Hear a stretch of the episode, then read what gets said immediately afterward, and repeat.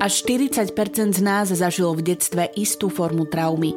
Ak ju nespracujeme, zapíše sa do nášho tela a mysle a nevedome môže ovplyvňovať náš život. Spôsobovať môže úzkosti, depresie, ale tiež závislosti.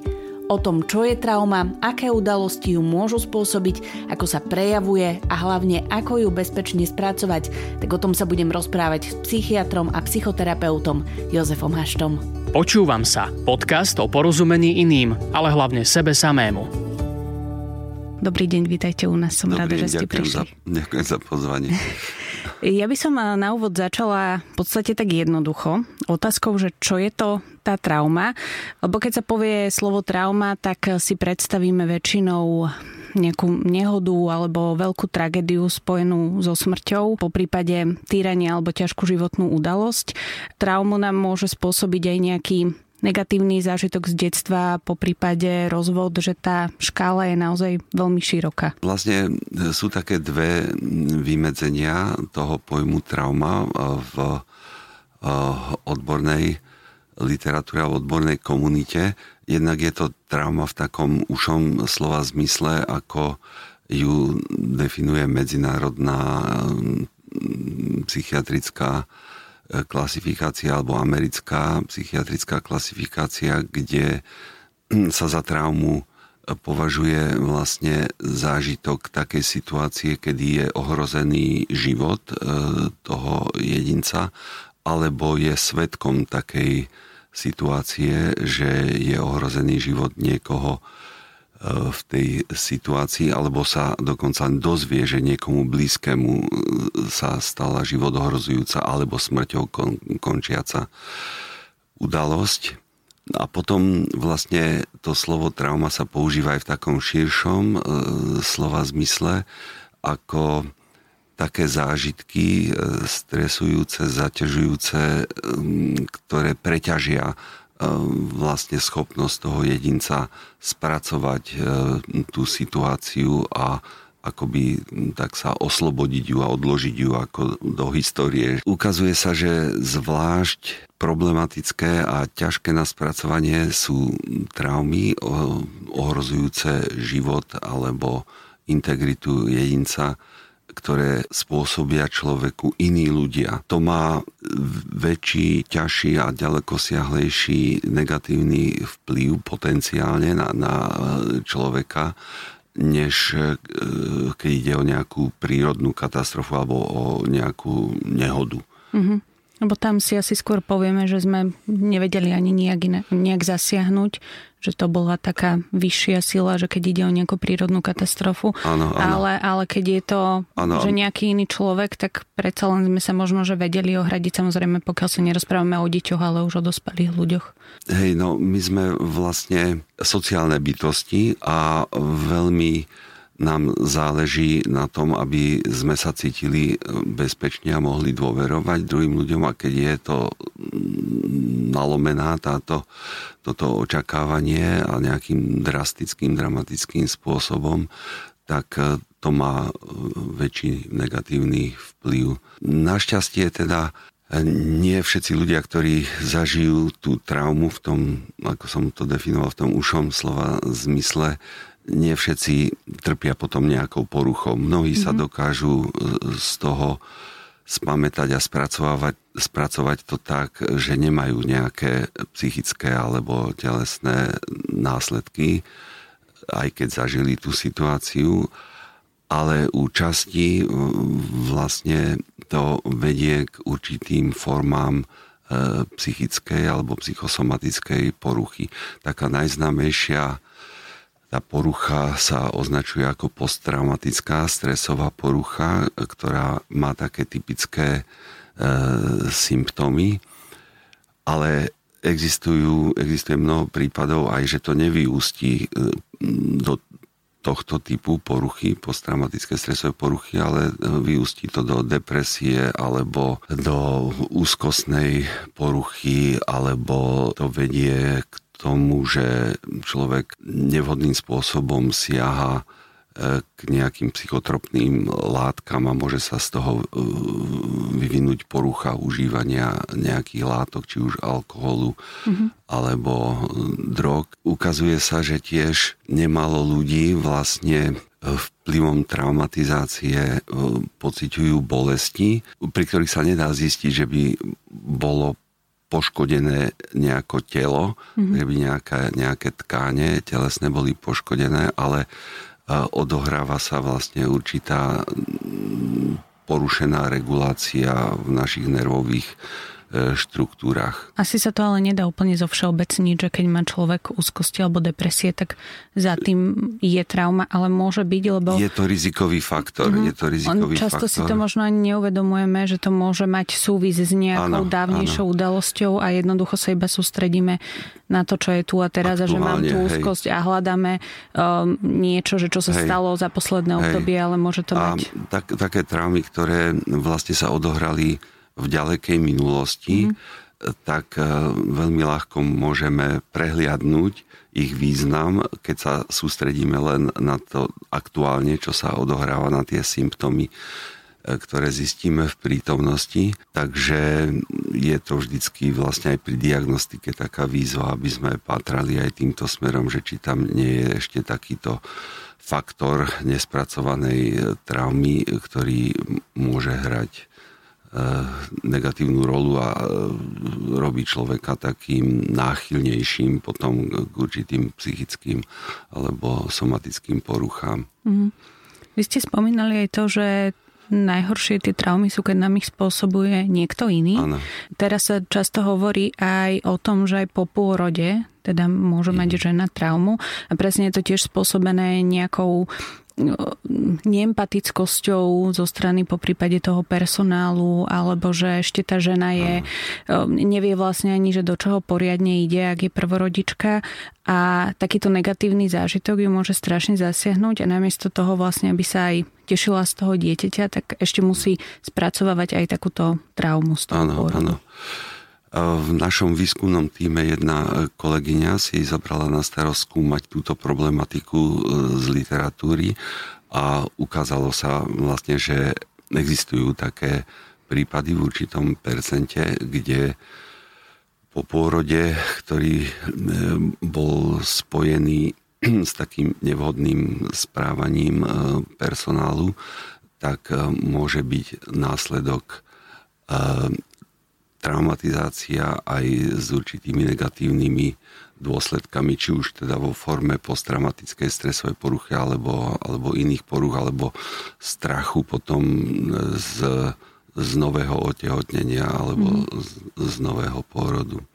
Tam je asi veľmi ťažké to spracovávať, keď teda sa žena stará ešte o novorodenia a musí sa popri tom postarať aj o to, aby ona bola v psychickej pohode. Áno, áno, to narušuje potom vlastne takú opatrovateľskú kompetenciu vlastne tej maminy, e, lebo zápasí ešte s tým, že sa jej proti jej vôli vnúcujú myšlienky na to zlé, čo sa jej e, prihodilo. Mm-hmm prípadne sa budí v noci na mm, také hororové sny, ktoré reprodukujú nejakú časť toho zlého zážitku.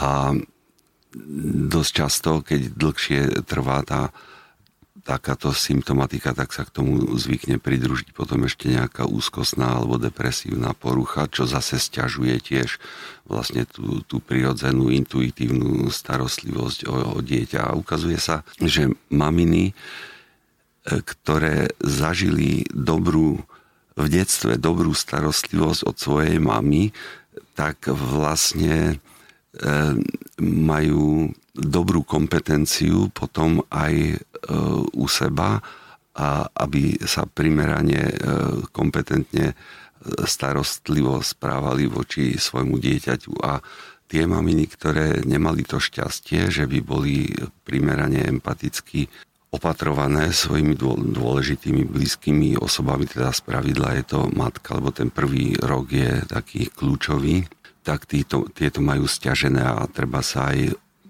obávajú, že ako to zvládnu, majú, prežívajú veľa neistot a môže im pomôcť, keď niekto je im nápomocný. v tom prvom roku života sa dejú vo vývine človeka tie najdôležitejšie e, veci, lebo vlastne dieťa sa rodí s mozgom, kde sú neuróny, e, nervové bunky navzájom poprepájané a záleží potom vlastne, akú reálnu skúsenosť má so svojimi blízkymi v tom prvom roku života, že ktoré tie prepojenia sa posilnia a ktoré naopak sa oslabia alebo e, zaniknú a tak sa vlastne formuje potom e, reaktivita to, toho dieťaťa, ktorá má tendenciu pokračovať aj v ďalšom vývoji. A je to taký paradox, že vlastne tento útledectvo, povedzme od narodenia do tých troch rokov my si ako dospelí e, si nepamätáme, my si na to nevieme vedome spomenúť, ale pritom je to uložené v inej forme našej pamäti, e, ktorá ovplyvňuje e, naše reagovanie a náš vzťah k sebe a k druhým ľuďom a našu kompetentnosť v medziludských vzťahoch. Hej, je to ako nevedom, sú to nevedomé pamäťové stopy, ktoré ale nie sú stratené, ale ovplyvňujú z nevedomia na, naše fungovanie. Môžu sa vlastne objaviť vtedy, keď ich budeme potrebovať v neskoršom veku. Áno, alebo sa prejavia v tom, ako, mm, akým spôsobom nadvezujeme medziludské vzťahy, či sme schopní dôverovať, druhým ľuďom, ktorí si zaslúžia našu dôveru, mm-hmm. alebo či ideme životom s takým pocitom, že ľuďom sa nedá veriť, musím sa len na seba spoliehať, alebo musím veľmi dramaticky prejavovať, že mi chýba niečo, že mám nejakú potrebu aktivovanú, aby sa mi dostalo odozvy, alebo sa človek stiahne a má tendenciu stiahnuť v neskoršom živote do samoty, lebo sa bojí aj blízkosti s druhým človekom a aj má veľmi rozvinuté také vyhýbavé správanie, takže má tendenciu sa utiahnuť do samoty. A pritom tým, že vlastne sme spoločenské bytosti, tak e, ten človek e, trpí potom vlastne tou e, samotou, ale mm. je v takej pasci, že ne, nevie z toho vykročiť.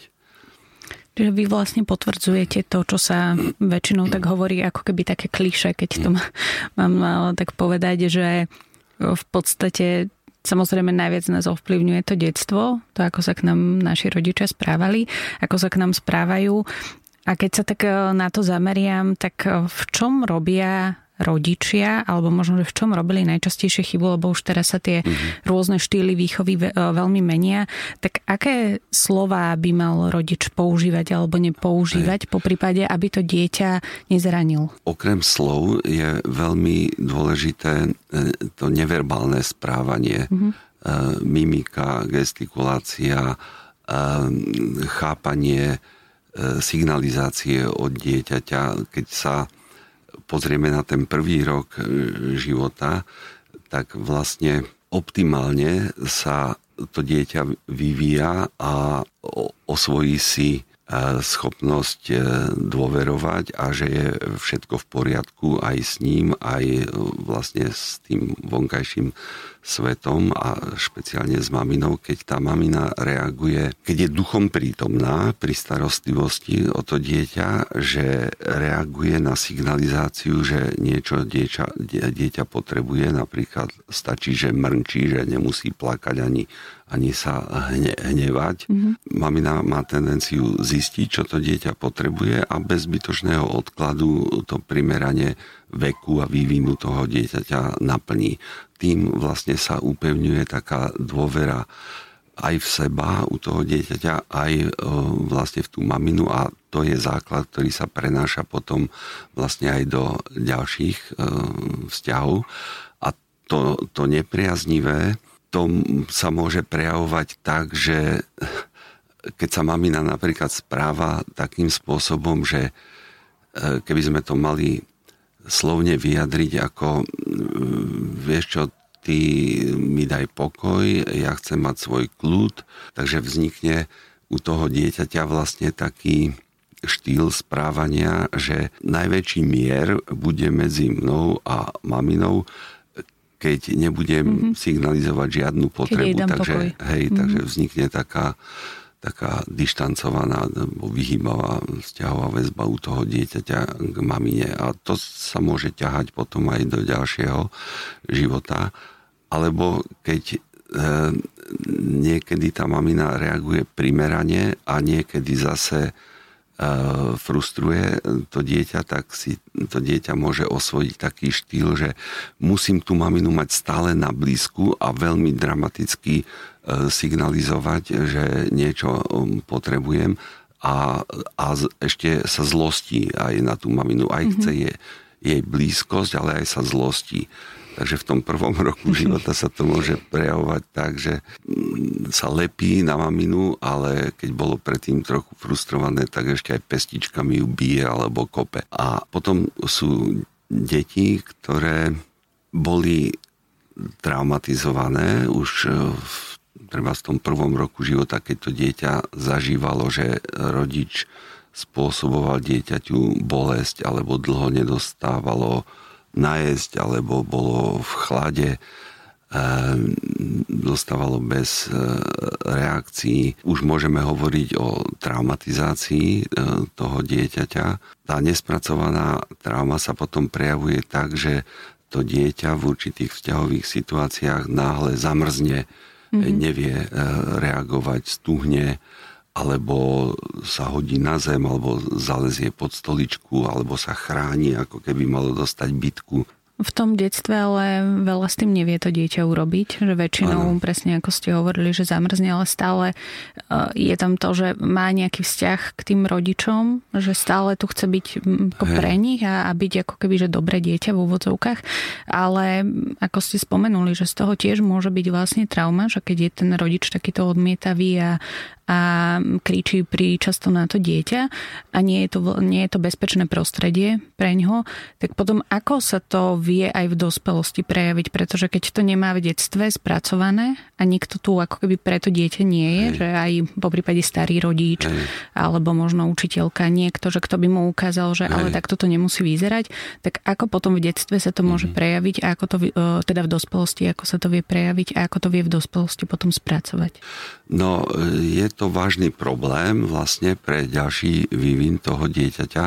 Veľmi nápomocné je, keď to dieťa má skúsenosť aspoň e, s jednou osobou, že naň, naň primerane e, mhm. reaguje.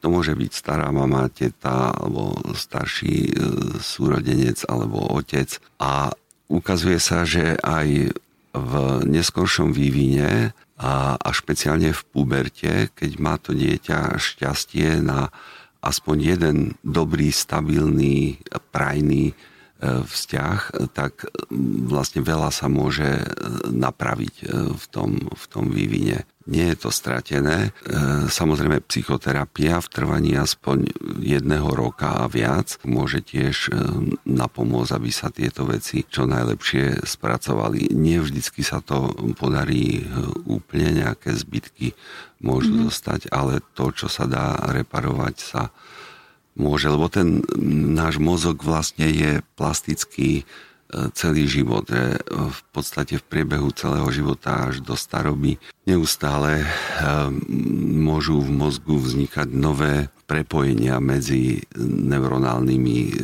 sieťami mm-hmm. a budovať môže dieťa nové, nové spôsobilosti. Ak by napríklad e, v dospelosti už malo dieťa zdravý vzťah e, s nejakým partnerom, tak aj ten partner môže pôsobiť ozdravne na, na to zranené dieťa v nás. V nás, áno, áno.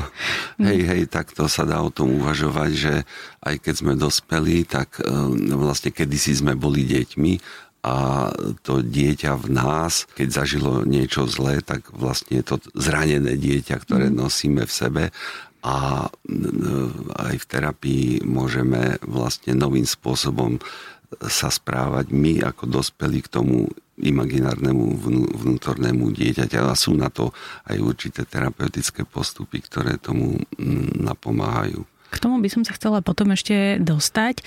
On ešte ma zaujíma, že občas sa stane, že ľudia tým traumám neveria alebo ich e, často znevažujú, lebo tá trauma je neviditeľná. Nie je to ako zlomená ruka alebo zlomená noha. A tak majú vlastne tendenciu to spochybňovať a hovoriť v podstate také veci, že veď to nič nie je a všetci sme mali ťažké detstvo a tak ďalej. Prečo vlastne sa to deje a prečo sme takí neempatickí k ľuďom, ktorí nám povedia, že naozaj ich niečo trápi. A napríklad to môže byť aj, že keď prídeme za tým rodičom a povieme mu, že vieš čo, to mne sa nepačilo, ako si sa ku mne správal, správala mm. v detstve a mám napríklad doteraz z toho nejaké problémy, alebo mm. um, nepačí sa mi, že sa ku mne správaš aj teraz tak a ten rodič povie, že čak, ale veď um, ja som robil, čo som, čo som mohol. Hej, e, často je to pravda, že proste robili to, čo e, dokázali, že nemali e, naviac a niekedy sami mali za sebou veľa nepriaznivých zážitkov a nemali spriechodnenú tak, takú schopnosť empatického, empatickej starostlivosti môže zostať taký deficit v schopnosti empatie voči druhým ľuďom a tendencia aj podceňovať vlastne tú traumatizáciu.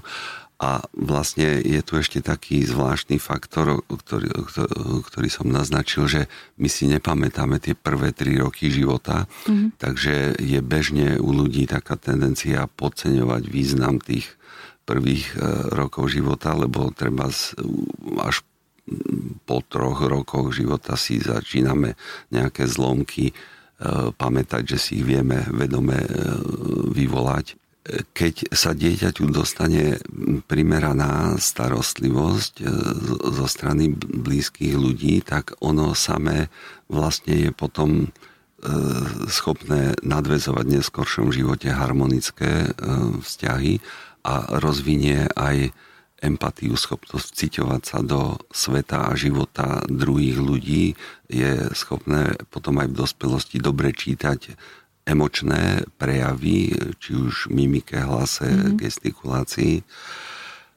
a je aj odolnejšie, e, vlastne lepšie znáša rôzne záťažové situácie a vie, vie ich e, zvládať. A to je spojené ešte aj s, s takým porozumením, pochopením a empatiou aj voči sebe samému. No a toto môže byť, e, teda, keď tam bolo príliš veľa toho zlého zaobchádzania s dieťa, to môže byť rôzne, e, v rôznej miere narušené.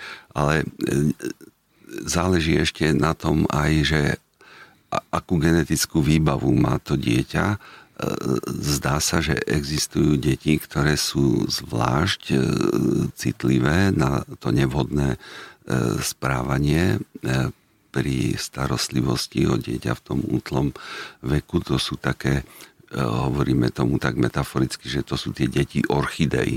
Hej, ako orchidea, ako kvietok, ktorý je háklivý na prostredie a musí mať svoje prostredie, aby sa optimálne rastlinka vyvíjala a kdežto iné deti zase sú dosť odolné ako púpavy a mm-hmm. stačí málo dobrého a, do, a dobre sa vyvíjajú, aj keď tam všeličo nepriaznivé sa mohlo prihodiť. Čo sa týka tej traumatizácie v širšom slova zmysle v tom detskom období. Rodič by sa nemal tak nadbytočne báť, že nie, niečo by mohol pokaziť e, s tým dieťaťom. Mamina, otec nemusia byť e, dokonalí mm-hmm. rodičia, stačí, keď sú dostatočne dobrí, aby to dieťa dostalo to kvantum dobrého, ktoré potrebuje k tomu rozvinutiu toho zdravého fungovania aj voči sebe, aj e, voči druhým. No lebo ja sa priznám, že teraz presne ako budúca mama, že keď si sledujem uh, všelijaké rôzne stránky a o tom, že ako, ako vychovávať dieťa, ako sa starať o to dieťa, že je to strašne metúce Hej. a presne je veľmi ťažké si vybrať uh, z toho všetkého niečo, čo mne bude vyhovovať, keď ešte ja sama vlastne neviem, aké, aké to dieťa bude. Že už vlastne teraz dopredu mám pocit, že som zlyhala a pritom ešte dieťa nie je ani na svete. No, ale asi každý ten rodič pri tej výchove spraví niečo aj zlé ale, ale netreba si to pravdepodobne tak úplne že vyčítať, že nie, nemusí mu to spôsobiť hneď hej, traumu a nie sme najhorší hej, rodičia na svete. Hej, a keď urobíme nejakú chybu, tak eh, vlastne následne sa to dá korigovať, dá sa to opraviť a eh, keď už dieťa rozumie reči, tak eh, rozhovorom, že zreflektujeme, že vieš čo, no to si uvedomila, že toto muselo byť pre teba nepríjemné, prepač. Mm sme generácia viac traumatizovaná, ako boli napríklad naši starí rodičia alebo prastarí rodičia, respektíve viac si to tak uvedomujeme, lebo ja som teda natrafila aj na váš výskum, ktorý ste robili takú sondu na Slovensku, ako je to so vzťahovou väzbou, traumatizáciou v detstve a tým, že čo sa prejaví na zdraví človeka v dospelosti. Ano.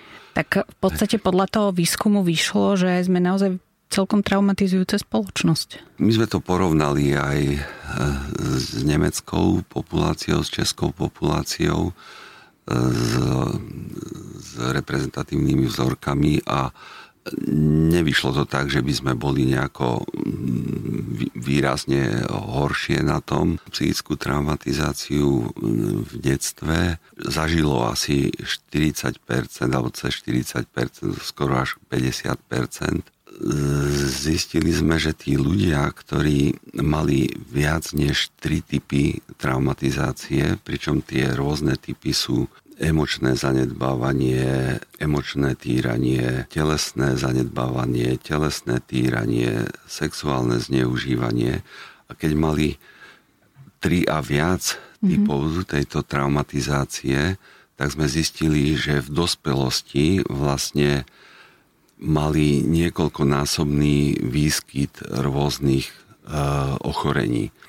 Či už išlo o bolesti, ktoré nemali e, somatickú príčinu, alebo išlo o úzkostné e, poruchy, úz, mm-hmm. úzkostné stavy, depresívne stavy dlhotrvajúce a dokonca zvýšený krvný tlak, diabetes mellitus, astma priedušková, fajčenie, poruchy e, užívania alkoholu. Mm-hmm. Čiže je tam nejaký sklon k závislosti? Čiže niekoľkonásobne vyšší sklon k týmto mm. rôznym poruchám, než keď sme to porovnali so skupinou ľudí, ktorí ne, nemali, ne, nemali traumatizáciu v detstve. A ako trauma ovplyvňuje naše vzťahy v dospelosti? Pretože presne ako ste hovorili, že tam môže byť tá narušená vzťahová väzba, že či máme potom napríklad tendenciu skôr si hľadať rovnakého partnera, že ak, ako sme videli doma, že mm, tí rodičia boli takí odmietaví a že či v podstate spadneme do toho kolotoča opäť, že si nájdeme rovnakého partnera, alebo možno, že práve naopak hľadáme niečo, niečo úplne iné, že ako nás to vie ovplyvniť. Hej. Niektorí majú takú tendenciu, že e, keď e, zažili odmietavého rodiča, tak majú tendenciu to brať ako, že ako by to bola taká e, norma mm-hmm. a, a poznám to, takže voľba partnera môže byť tým eh, ovplyvnená. Potom hovoríme, že všetci sú rovnakí. Hej. Ak majú šťastie v tom výbere, že si vybrali eh, partnera, partnerku, ktorý mm, má bezpečnú vzťahovú väzbu, tak ten partner, partnerka môže veľmi zase ozdravne pôsobiť mm. na toho človeka, ktorý to má nejako posunuté. Ako zistíme, že mal bezpečnú vzťahovú väzbu? že na prvom rande sa ho to asi neopýtame. Prejavuje sa to v schopnosti empatie, že ten partner, partnerka je, sú schopní tzv. mentalizovať si vnútorný svet e, toho, toho druhého, že si mm-hmm. vedia tvoriť predstavu, že čo, aké motívy, potreby, aké smerovania mm, ten človek e, sebe má, že, že nám rozumejú, že e, chápu a že majú dobrý kontakt aj so sebou a so svojím vnútrom a e, vedia popisovať aj svoje rozpoloženia primerane tomu, čo, čo sa v nich deje, že sú mhm. schopní mm-hmm. dôverovať. No potom sa aj nám ľahšie dôveruje takému človeku. Veľmi, veľmi to napomáha tomu, že vlastne vzniká taká harmonická interakcia a schopnosť dôverovať tomu človeku. Môže nám obličovať trauma, aj keď si myslíme, že už ju máme vyriešenú, že sa v nejakých takých flashbackoch stále vracia a po prípade v nejakých konkrétnych situáciách? môže to fungovať tak, že človek sa vyhýba e, vlastne rôznym e, situáciám, ktoré pripomínajú tú traumatizáciu a má taký falošný pocit, že tým to má akoby, akoby vyriešené, kedy si to nemusí prepojiť, že tie aktuálne problémy súvisia e, nejako s minulosťou. E, taký drastický príklad, e, keď má žena nespracovanú traumatizáciu súvisiacu so sexuálnym násilím, ktoré zažila, tak môže mať problém napriek tomu, že má rada svojho partnera, tak zrazu blízko blízkosť a dotyk a dých e, toho druhého a taký ten erotický nástup do sexuálneho spojenia môže spôsobiť, že zrazu je vydesená a mm-hmm. je v takej poplachovej reakcii, ako keby sa malo diať niečo, niečo zlé. Keď sa takéto niečo deje, tak e, je to dobrý dôvod, aby, aby sa zamerala na spracovanie tej traumy a obvykle je na to potrebná psychoterapia. Tomu som sa presne chcela teraz dostať, že ako tú traumu bezpečne spracovať.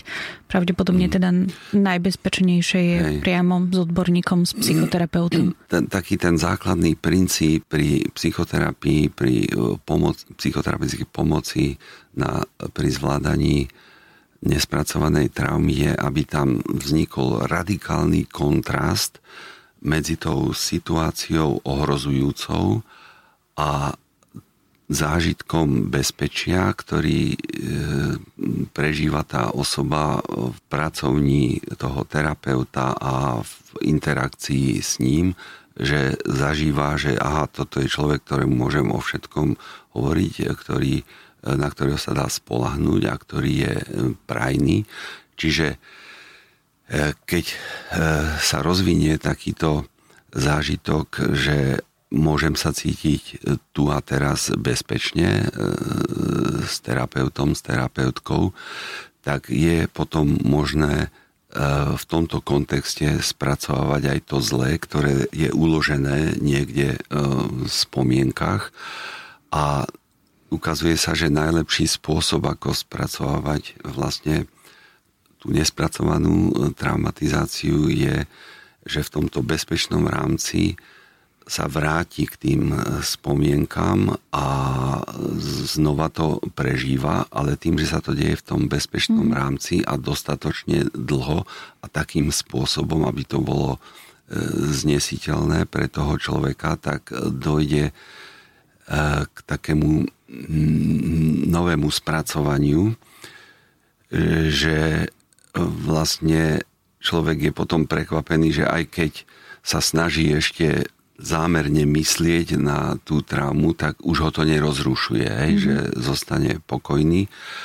A je to taký, také prekvapujúce pre toho človeka a je to také, také obdarujúce aj pre toho terapeuta, že, že došlo k takémuto spracovaniu a zrejme aj v mozgu sa udiali také dôležité nové prepojenia. Je taká hypotéza, že zrejme pri tej úspešnej terapii dojde e, k lepšiemu prepojeniu medzi amygdalou, to je také mandlové teliesko, ktoré e, generuje strach a, a, a, a zlosť. Prepojenie s tzv. hypokampom, to je taká oblasť v mozgu, ktorá ukladá vlastne naše spomienky tak, že im priraďuje nejaké miesto a čas a potom ešte sa aktivuje prepojenie s, s čelnou mozgovou kôrou, ktorá dokáže pôsobiť e, tak utlmujúco na tie centrá, ktoré predtým e, aktivovali tú mm-hmm. hrôzu, ten des.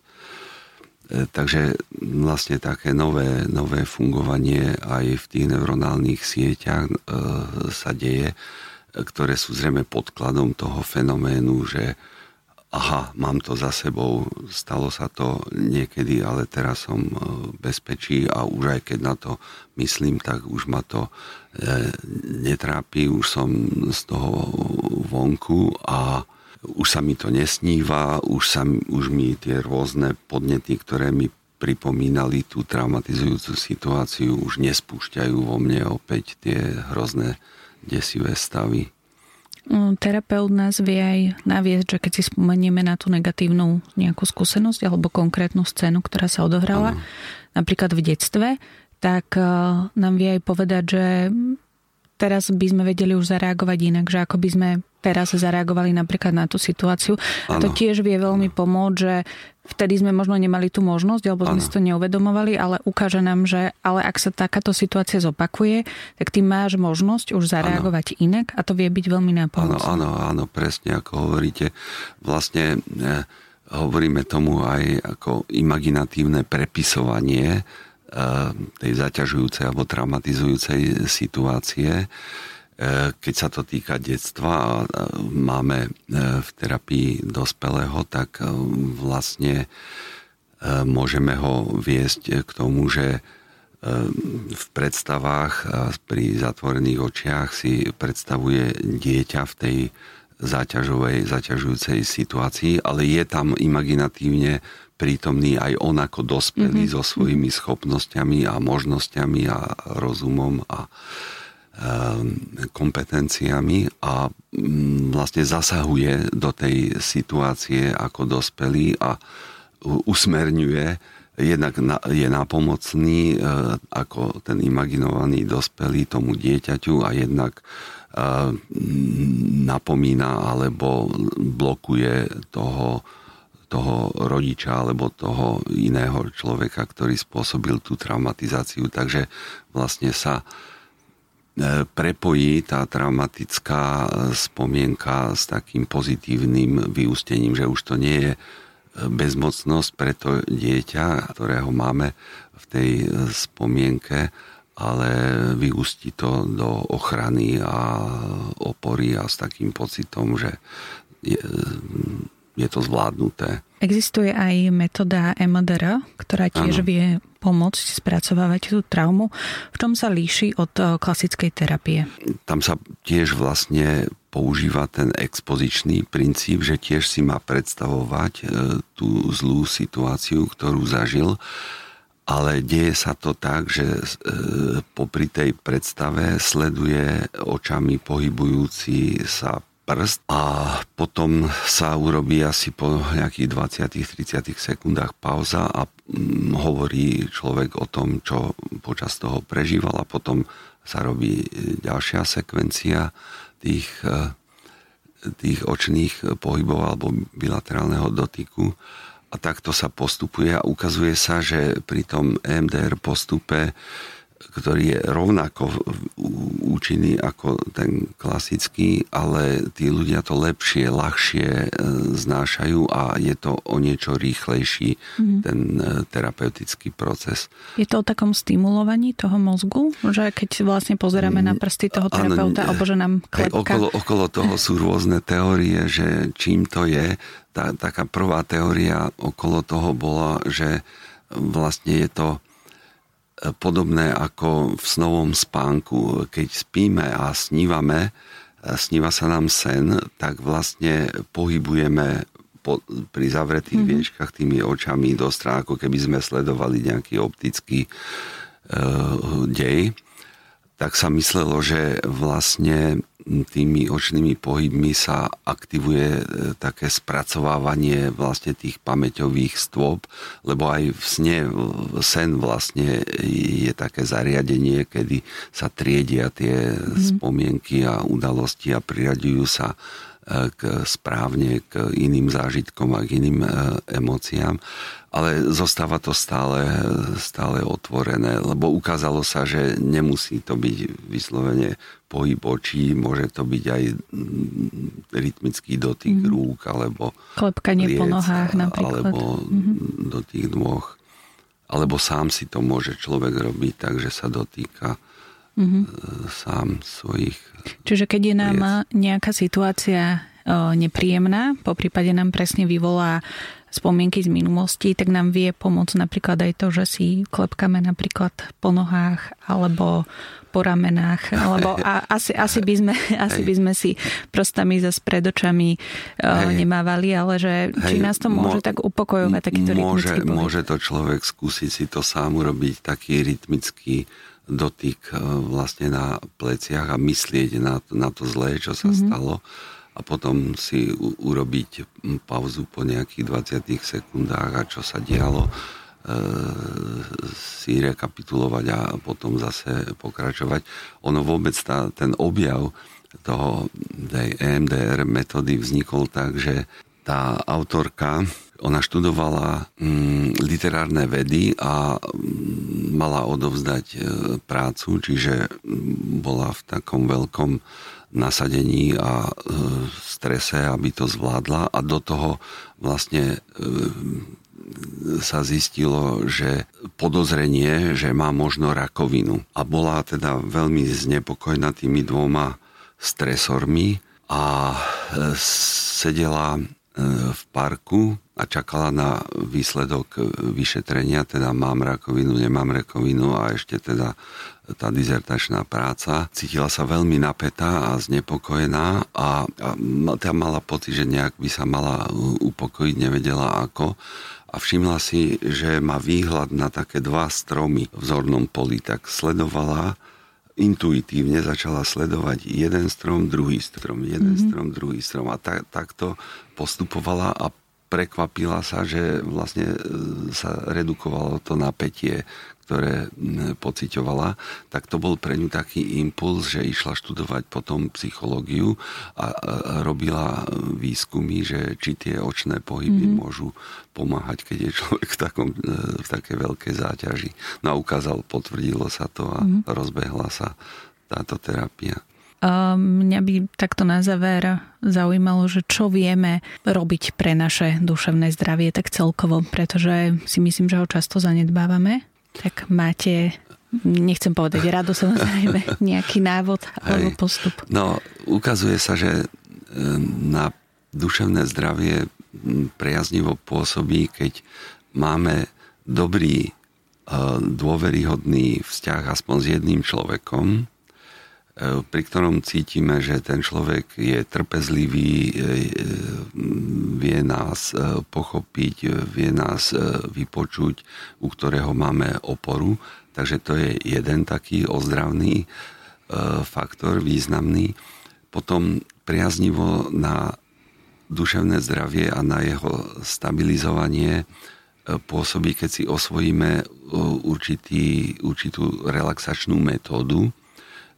Sú vypracované také relaxačné postupy, ktoré treba s, sú dôležité, keď už človek má spracované traumy, tak ale aby si udržiaval naďalej dobrú kondíciu, mm-hmm. tak si osvojí buď autogénny tréning alebo Jacobsonovú progresívnu svalovú relaxáciu a naučí sa dostávať do stavu hlbokého pokoja a pohody a to keď aplikuje vo svojom živote povedzme denne alebo viackrát v týždni na niekoľko minút, tak vlastne to pôsobí dobre stabilizačne.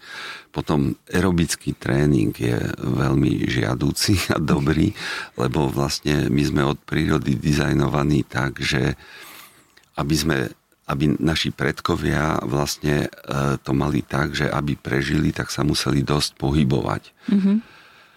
a presúvať sa z miesta na miesto pri vyhľadávaní potravy a tak. Takže máme v sebe vlastne taký kód, že mm, pohyb je e, pre nás e, fajn, sme na to nastavení a keď žijeme v civilizovanom svete, tak mm, to nám môže dosť uberať e, na, na tom pohybe, pretože ideme dopravnými prostriedkami a podobne.